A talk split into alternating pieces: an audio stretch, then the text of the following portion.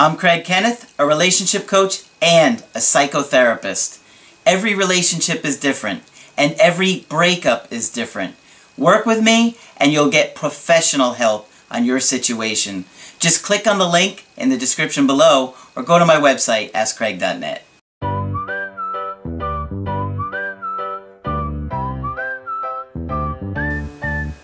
Hi there, I'm Coach Craig Kenneth. I'm Coach Margaret. And today we're going to be talking about I want him to pick me. Not the other one, me. Me. Me. So I actually got this video topic from a recent comment in the YouTube section. And I know oftentimes when you're dating somebody, you are almost in a competitive mode. Right. Right? Like you start to really like somebody and want to be around them all the time, and then you were like, okay, I know this person has other options, mm-hmm. and it makes us really anxious about the situation, and that just makes us go crazy. And then we just start to get more upset, we start to panic, and then a lot of times we come on too strong. Yeah, what are we what are we competing with? We're never quite sure. It's usually worse than we think. Yeah, a lot of times yeah. in our own mind in we make it worse. Right, right. Than the than the reality. Yeah. Okay. So I got a, a little comment here that I decided, hey, you know what? I'll do a yeah. uh, video on this, and this is actually from somebody that I did a coaching with a while ago. It was about a, a year or so ago, and I remember this girl, and so I thought, all right, let's do a topic on this one for her.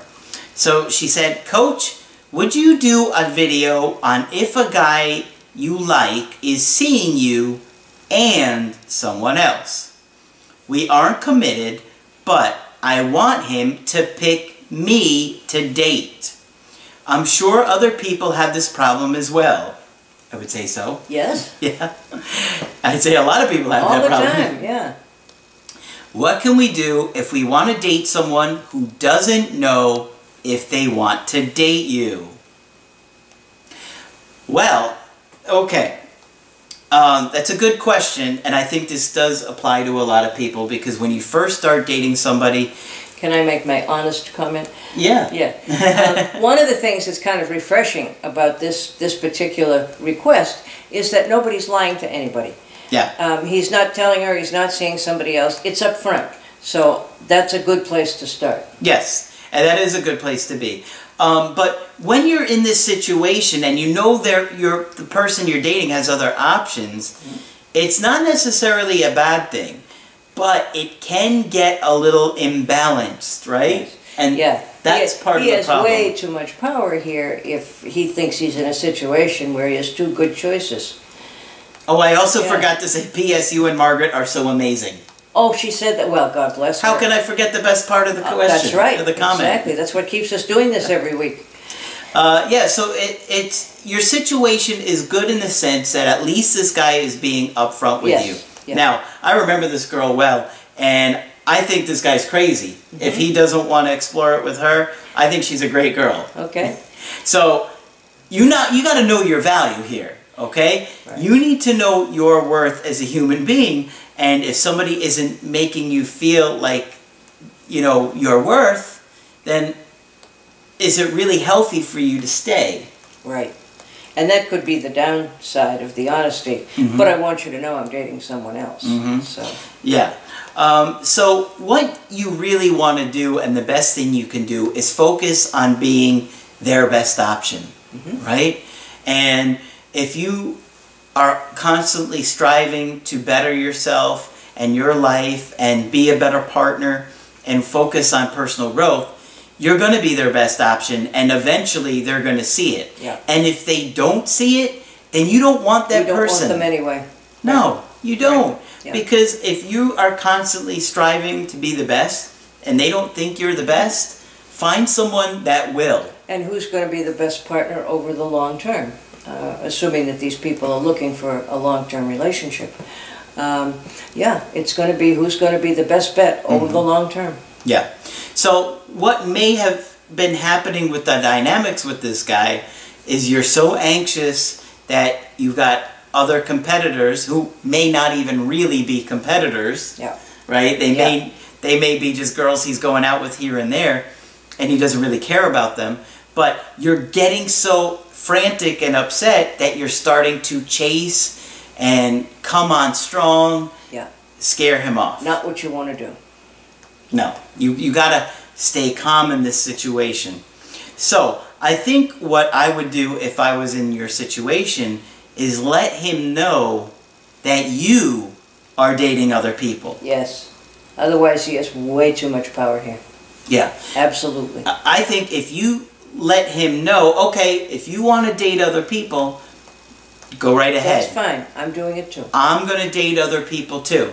Then it's not going to be this huge imbalance that's going on right now. Right. I agree. And I think he's going to value you and reconsider, whoa, I might lose her if I don't be exclusive.